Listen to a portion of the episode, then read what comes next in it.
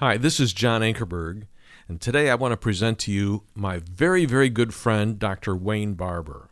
For 18 years, he was pastor of the huge Woodland Park Baptist Church in Chattanooga, Tennessee. He was co teacher with Kay Arthur for 14 years at Precept Ministries. He studied with Dr. Spiros Zodhiates and co hosted with him the national radio and TV program New Testament Light for 10 years.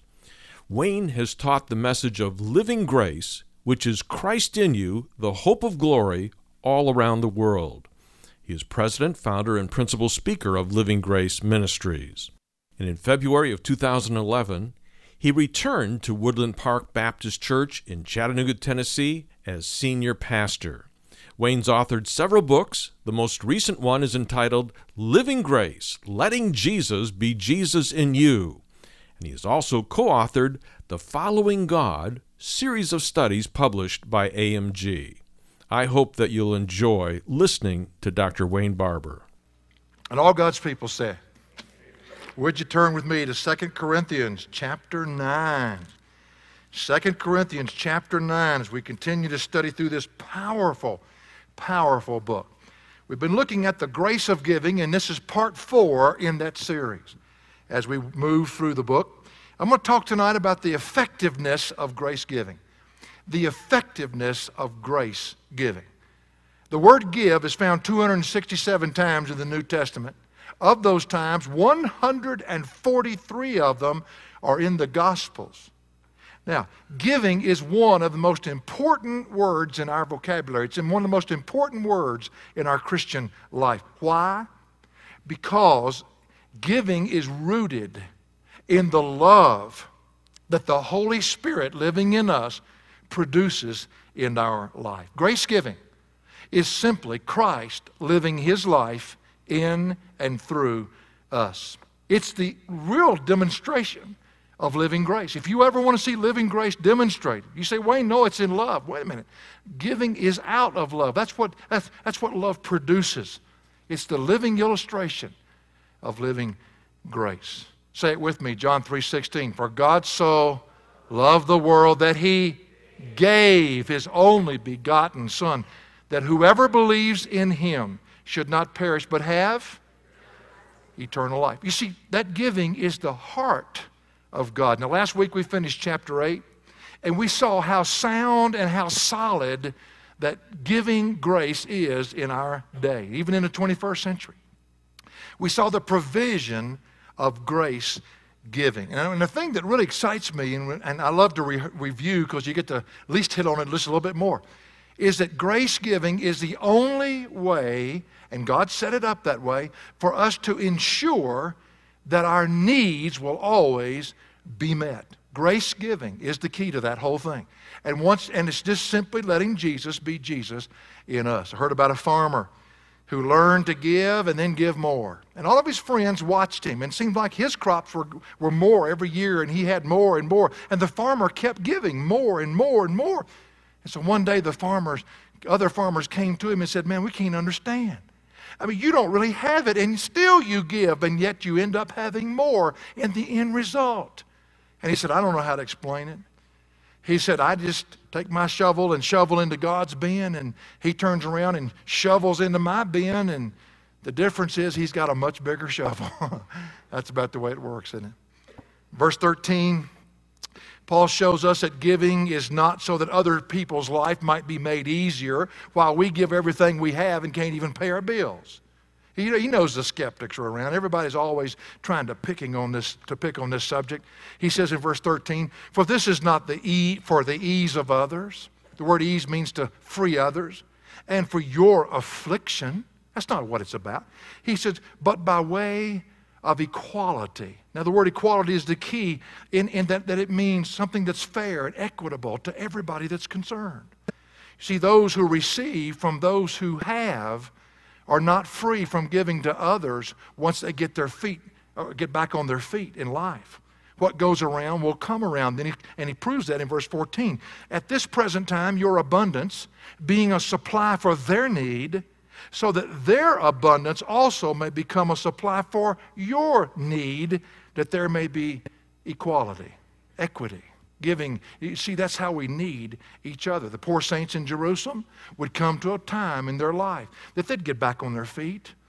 And, and, and, and even they would learn then to give, just as the Corinthians had, and maybe even to the Corinthians. If the Corinthians were willing to give in their time of abundance, then they could count on the fact that others in the body of Christ would in turn give to them when they had need. Again, and I, and I hope you've got it down. Grace giving is the only way to ensure that all of your needs will always be met. I got an email this past week from one of our members who I just dearly love, and he was reminding me of something. He had seen it in his quiet time this week, and it's in Proverbs chapter 11, 24 and 25. You see, this is nothing new to the New Testament. This has always been this way. And Proverbs 11, 24 says, There is one who scatters and yet increases all the more. And there is one who withholds what is justly due, and yet it results only in want. The generous man will be prosperous, and he who waters will himself be watered. And that, that's a principle all through scriptures. We saw Luke 6:38 last week and other scriptures that we have read. So the provision in grace giving is absolutely sound. It's rock solid. Why? Because it's in God's word. But the precaution of grace giving is that we never hoard what God has given to us. Now, there's a fine line from saving up and, and having some savings when times of need come, like the proverb says about the ant that prepares for the winter during the summer. There's a fine line from doing that and from trusting in those savings rather than in trusting God. There's a real fine line that you have to draw there. Verse 15, as it is written, He who gathered much did not have too much, and he who gathered little had no lack. Now, Paul takes us back to a story that comes out of the book of Exodus, and he tells a story of how God met the needs of the Israelites in the wilderness. Now, what he gave to them was manna. Manna is that little word that means, what is it?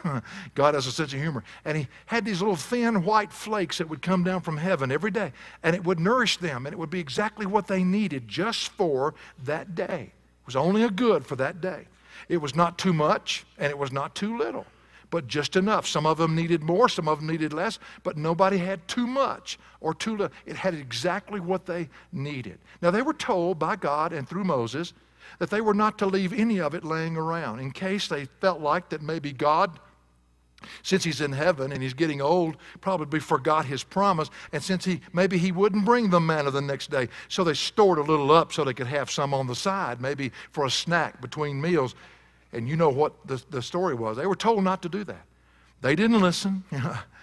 Duh, that's the human nature in all of us. And as a result of it, they ended up with rotten, maggot infested manna.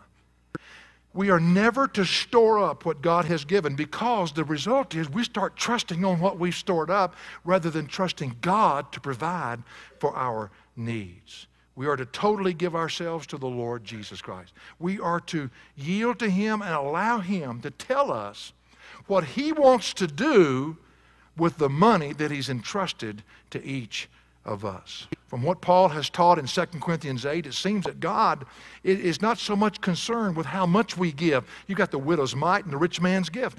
But what is really concerning Him is how much is left over.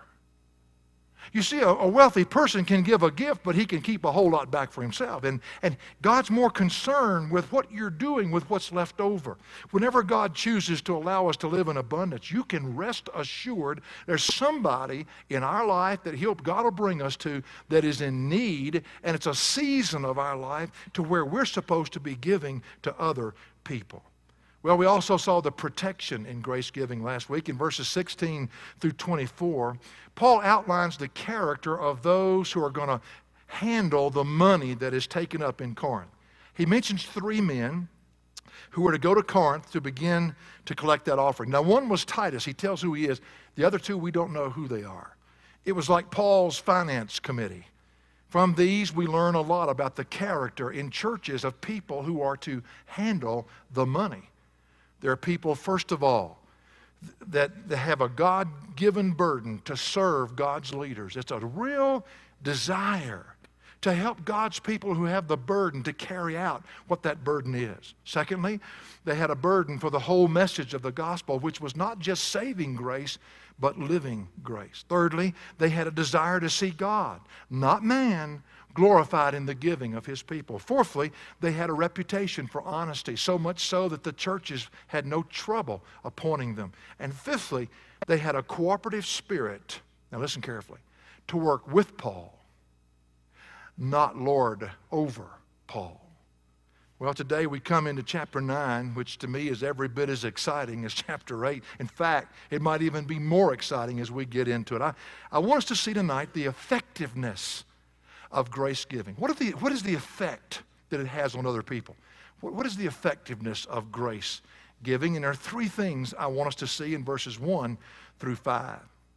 First of all, the act of grace giving is contagious. You can write that down, just like it's, it's contagious.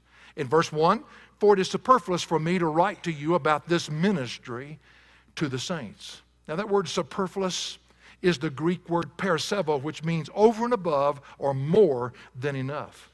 One Greek scholar that I trust very much said that tr- the, he could translate it this way it is not necessary. That little word superfluous kind of throws us. There is no purpose, in other words. So Paul says that it's not necessary. Uh, there's no purpose to write to you about this ministry to the saints. The phrase to write to you is in the present tense, which means to keep on writing to you. So it's not necessary. Eh, there's no purpose for me to keep on writing to you about this ministry to the saints.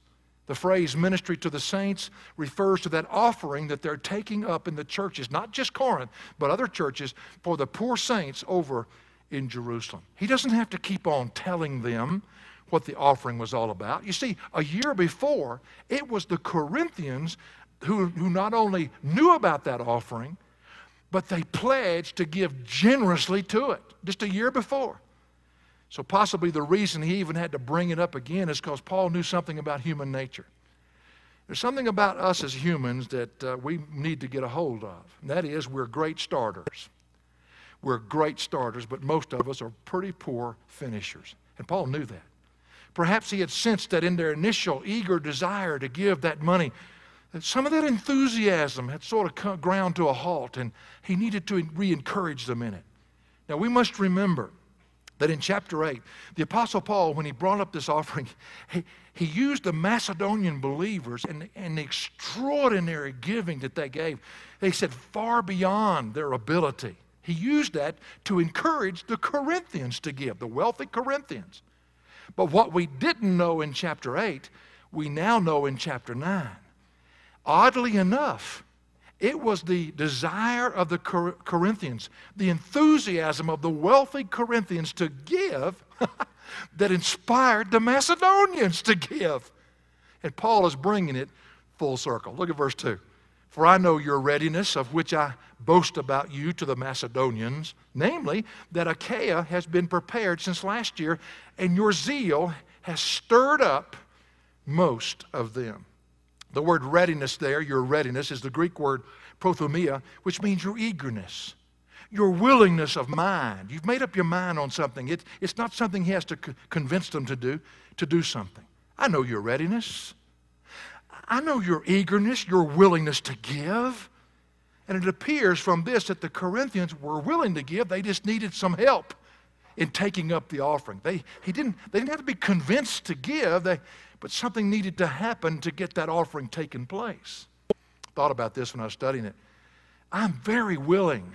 I can't say that I'm eager, but I'm willing to take the garbage out every week. But I constantly need some prompting from Diana, who's the helper of the Holy Spirit, to get me to do that. And Paul knew that about them. He, he's not trying to persuade them that, they be eager. He knows that eagerness is there. By mentioning Achaia, Paul evidently includes them in the sphere of influence of which the Corinthians had had. I mean, these, they must have had some kind of meeting, and when that was brought up, the Corinthians just overwhelmingly said, We are going to give. And these were the rich folks. And the poor folks in Macedonia said, Whoa, we're going to give too. And right at this point, they've outgiven the Corinthians. Point is that what Paul is saying is that the zeal of the Corinthians to give had stirred up a lot of folks. He said most of them. He stirred up most of them. Not all of them. I like that phrase, but most of them. Why would he say that, Wayne? Because giving is never the popular subject of people who are walking after the flesh. I wish you could say every church had people that walked in the Spirit that have no trouble with giving. But it's just not that way. And Paul knew it wasn't that way. So he stirred up most, they stirred up most of them. The word stirred up is the Greek word erethizo. It means to provoke, to excite, to stimulate. The intention to give that was expressed by the Corinthians had become contagious. Contagious to the believers in Macedonia, contagious to the believers in Achaia, to where they were already ready to give. It excited others to give. Now, you have to get in this message with me. Have you ever been around somebody that's a giver? And because they have been so willing to unselfishly give, which is a work of the Holy Spirit in their life, it excited you to give.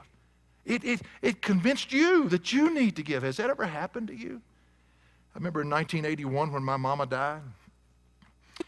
Boy, I miss her.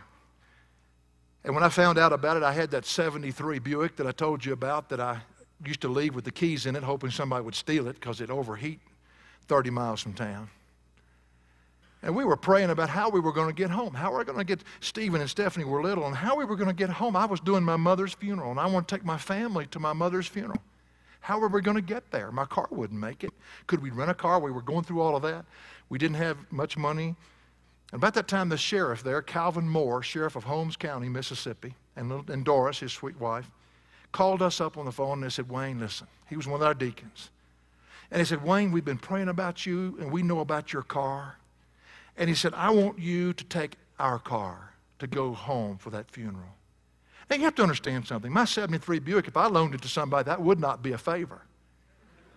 But this particular car was a, was a 98 Oldsmobile. Now, I'm not talking about the year. I'm talking about, remember the model? There was the Oldsmobile 88, the Oldsmobile 98. Son, that was a nice car. I mean, it had everything on it. It almost brushed your teeth. It, it had air conditioning. It actually worked. It had, it had such uh, quilted seat covers. You just felt like you were in bed somewhere when you drove. And it, the radio had speakers on the sides, and you could, oh, it was, it was wonderful, but it was brand new. And I said to Calvin, Calvin, you can't let me borrow your car. It's brand new. You don't do that with a new car. You put it in the garage and dare anybody to ask you to use it. Calvin said, Oh, it's not my car, it's God's car. And God let me have it so that I could let you have it to go home and do your mama's funeral. And man, Diane and I just cried and hollered and thanked the Lord. I, I drove over to his house in my 73 Buick, which he was going to keep. that was a real trait. And I drove back home in that Oldsmobile. But right before I left his house, he said, And by the way, Wayne, you're going to need money for gas. You're going to need money for food. And you may need to stay on the road. Here's my credit card. I want you to take it and use it any way you see fit. And I want to tell you what that did to Diane and I. And to this day, I'm 62, and I don't know what I was then, maybe in my mid 30s. But to this day, I remember that. And it incited me. It provoked me the next time the church gave me a car. And the first time somebody asked me to use that car, I said, absolutely without any question, yes, because it's not my car, it's God's car. What He did for me incited me to do it for somebody else. We've got to understand, folks, the effect that grace giving has on other people. Isn't that what we're supposed to be doing in the body of Christ? For one another, to incite one another to good deeds? Hebrews 10 24. And let us consider how to stimulate. And that word means to provoke. It's the same word. To, to, to incite one another to love and to good deeds. The Corinthians had been such a great encouragement to the Macedonians to give. It incited them, it stimulated them. It was a contagious thing. But remember, that was over a year before. Now, Paul doesn't want the Corinthian believers to be embarrassed before the other churches, the very ones that they had, had excited about giving because of, of, of the lack of their own follow through in what they had done. He doesn't want them to do that. So, the bottom line is that grace giving, in its desire and in its follow through, is contagious. It affects the body of Christ. When God speaks to your heart and you express the desire to give, I want you to understand tonight somebody's watching you.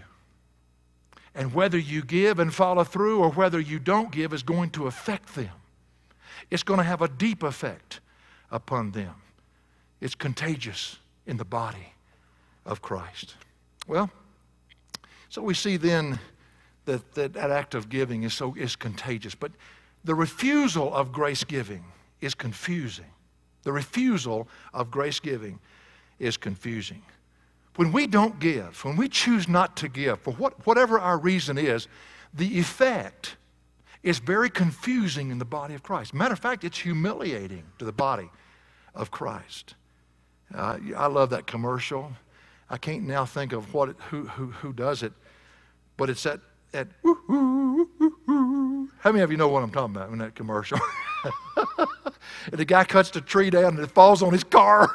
He's trying to stop a tree to little kid's trying to hit the ball and he, let the bat flies out of his hand, breaks the, the door in the back of the house. You know, when people aren't giving in the body of Christ, for whatever their reason is, and you walk by them, you ought to just not say anything to them, just go by and go, because it says people do the stupidest things. That's, that's, the, that's the caption on that commercial. People do the stupidest things.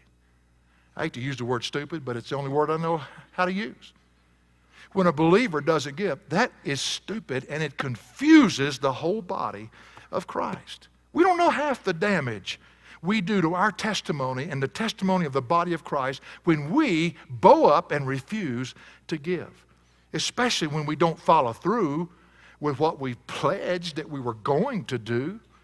When one doesn't give as God intends, it's just a humiliation to the body of Christ. Paul says in verse 3 But I have sent the brethren in order that our boasting about you may not be made empty in this case, so that I, as I was saying, you may be prepared. Now, the brethren he talks about there, again, is these, th- is these three men. Paul, uh, it's Titus and two men with him. We don't know who they are.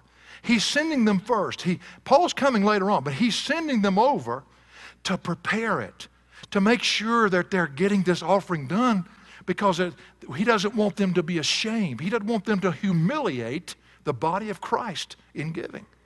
Verse 4 Otherwise, if they didn't come and you didn't have this offering prepared, if any Macedonians come with me and find you unprepared, we, not to speak of you, will be put to shame by this confidence. Man, the whole church is going to be put to shame.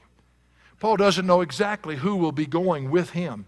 He's going to be coming with a group, a little entourage that's going to come over there. He doesn't know who, but there may be some Macedonians with him. We do, not, we do know that later on in the book of Acts, it gives us a list of the people who most frequently travel with Paul, and three of them at least were from Macedonia. Acts 20 and verse 4 says, And he was accompanied by Sopater of Berea, Berea being in Macedonia. That's one the son of Pyrrhus, and of Aristarchus and Secundus of Thessalonica. That's another city there. So there's three people. And Gaius of Derbe, that's Galatia, and Timothy and Tychicus and Trophimus of Asia. So at least in that group, there were three from Macedonia. Now, can you imagine the excitement of this, this group of had three Macedonians with Paul, and they're going to Corinth? They're going to the church that incited them to give, and they're walking down the road and thinking, woohoo, this is going to be so much fun to see what a wealthy church gives. We've given out of our poverty. What in the world are they have they given? Man, this is going to be some kind of offering. And then Paul says if they get there and find no money in the plate, oops. Kind of like being excited to go see Tennessee play this year. They were talked about at the first of the season. They might even play in the national championship game. And people got so excited to see them play. Oops. Well, that's a discouragement. That's a humiliation. Vanderbilt beat us. I mean, he just. Paul knows, Paul knows how much discouragement this would bring if the Corinthian church didn't do what they said they were going to do. So he sends these three guys over, already mentioned, to make certain they would be ready. He doesn't want the Corinthian church and himself and his whole group, especially the Macedonians, to be put to shame. That word shame in verse 4 is the Greek word kataskino. It's an interesting word. It's the word that means to be so confounded, dishonored, and disgraced. Puzzled, yes. Dishonored? Absolutely. And disgraced. The root idea is to be so humiliated when something happens that one shrinks back and finds a place to hide out of absolute humiliation and shame. And let me ask you a question. I want to make sure you're, you're tracking with me tonight. Ever wonder who's watching your giving? Let me, ask, let me ask you a question. Mom and dad, what kind of example are you setting to your children? Are the little ones watching you as you set the example? You better believe they are. Are you sending a contagious message by the way you live and by the way you give? So that your children coming up under you will have absolutely no problems whatsoever when it comes to giving because they equate living and giving together. And you have set the example for them.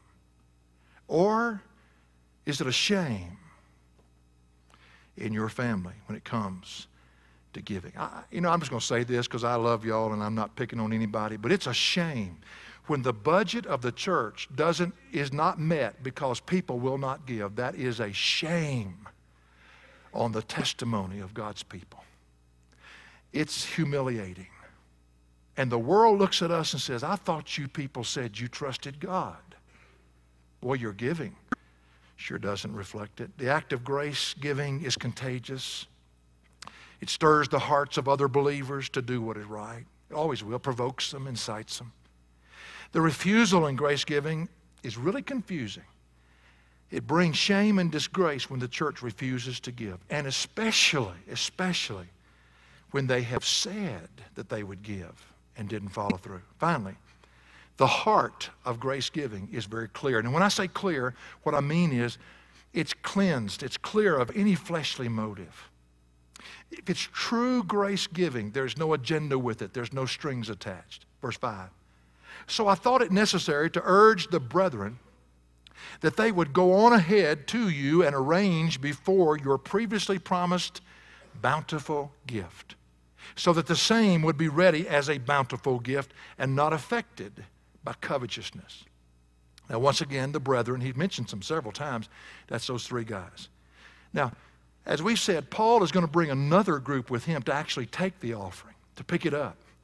And when he brings this group, he's got some Macedonians in the group. So you see two different groups. He, he sends three on, Titus and two others, but he's bringing another group later on you can see really how much Paul cared for these people by doing this because he didn't want them to be ashamed. Paul's not going to receive any of the money of this, this offering, it's going to the right causes, but he doesn't want them to be ashamed.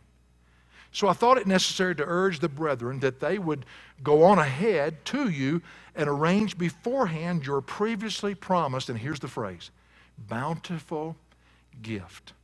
Now, the word bountiful gift is an unusual word to be used here, but it says volumes. It's the word ephlogia. Ephlogia means it's an act of praise, ephlogia. But here it, it means the act of blessing someone. That's, that's really what praise is, is the act of blessing someone. But that's what he uses. The word occurs twice in two successive clauses in the verse.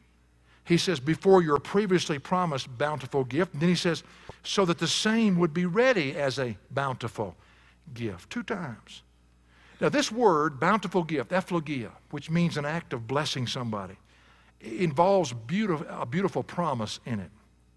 No believer can participate in grace giving, which is bestowing a blessing upon someone and not be blessed himself. It's reciprocal. Grace giving blesses both the giver and the ones who received the gift. Now, Paul points to the fact that the Corinthians would now experience God's blessing for having given. Once they give it, they're going to be blessed. And what a profound truth. Acts 20 and verse 35 says, In everything I showed you that by working hard in this manner, you must help the weak and remember the work, words of, our, of the Lord Jesus Christ, that he himself said, It is more blessed to what? To give than to what? than to receive. More blessed. That's, that's that same word. Eh, eh, the, the, their needs would be met. We've already seen that, but that's not what he's talking about. He's not talking about your, your monetary needs down the road being met. This blessing is, is much, much more than that. God's spiritual blessing of experiencing his presence in our life, it far outweighs him even taking care of our monetary needs. Oh, the joy the joy that floods our souls when we do what God says and we begin to experience for ourselves the fullness of the one who lives within us. That's what he's saying. Oh, you're going to be blessed. But not, not physically and tangibly like that. Oh, sure, that'll come along. But inwardly, the, the true blessing of your life but Paul continues to make a very important point about the motive of this, of this giving. Grace giving is never affected by the fact that you'll receive a blessing back. Even though you're, it's more blessed to give than to receive, and you will receive a blessing, even though you know that it'll, he'll even take care of your needs, that's not why a person gives. That's not why he gives. He puts a phrase at the end of this verse that qualifies it. He says, and not affected by covetousness. The word covetousness is the word pleonexia, and it means greed, outright greed. Not fallen, not having been snared by the trap of greed. There is no other agenda in what you do, not affected by greed. Now, what he does right here, he shows you that there are two kinds of giving. He brings up the trap of those who are giving, but because of their flesh wanting something. There's a string attached. They either want something back from monetarily or they want to get their way in, in the way that they give. You see, to a lot of people in churches today, giving has become a form of power. It's a power play. I was I served in one church and, and somebody wrote me a letter and said, Wayne, you don't know who I represent, and we're the givers of this church. And if you don't do this and if you don't do that, we'll show you who we are, buddy. We'll withdraw our funds. Dr. Charles Stanley, when he first went to First Baptist Church of Atlanta, had 400 people, the rich people in that group, walk up to him one day and gave him an envelope. He said, In that envelope, there's enough money to, to carry you for the next five years, but you must resign and leave this place because we don't like you and we don't like what you're doing. You see, that's a different kind of giving, isn't it? There's a string attached, there's an agenda to it. And it's absolutely humiliating to the Lord and to His church. Grace giving is something entirely different. It's that which originates in a yielded heart to God. It's the very heart of Jesus Himself living His life in and through us. It always results in blessing, but it's never exercised for that purpose. It's, it's done because of love for Him, it's done because of glorifying Him, but it always receives a blessing. In contrast, that to the giving heart, that gut giving heart, contrast that to the one snared by the whims and the greed of the flesh. You see, greed is idolatry. Colossians chapter 3 verse 5 Paul says therefore consider the members of your earthly body as dead to immorality, impurity, passion, evil desire and greed and then he says when all of it's put together it amounts to idolatry. So this is the contrast that Paul draws here and that's why I say grace giving is clear. It's clear of any of that kind of false motive. It's clear of any strings attached whatsoever. When we first give of ourselves to the Lord, and that's the key, the Macedonians showed us that in chapter 8, then our motive for giving, giving will always be His motive. It'll be pure, and then the rest will be history. It'll take care of itself. So the act of grace giving is contagious. It has an effect, it has a true effect on the body of Christ. The refusal of grace giving is confusing, shameful, humiliating to the body. The heart of grace giving, however, is clear of any fleshly agenda or evil motive. I got some encouraging quotes as I was studying this past year, this past week, past year, this past week. About the many centuries, all, all through the centuries, people that have learned this truth, and they leave us a heritage here, and I thought I'd, you, you might be encouraged by them. A merchant of St. Petersburg, at his own cost, supported several native missionaries in India, and gave liberally to the cause of Christ at home. On being asked how he could afford to do it, he replied, Before my conversion, when I served the world and self, I did it on a grand scale and at the most lavish expense. And when God, by His grace, called me out of darkness, I resolved that Christ and His cause should have more than I had ever spent for the world. And as to giving so much, it is God who enables me to do it.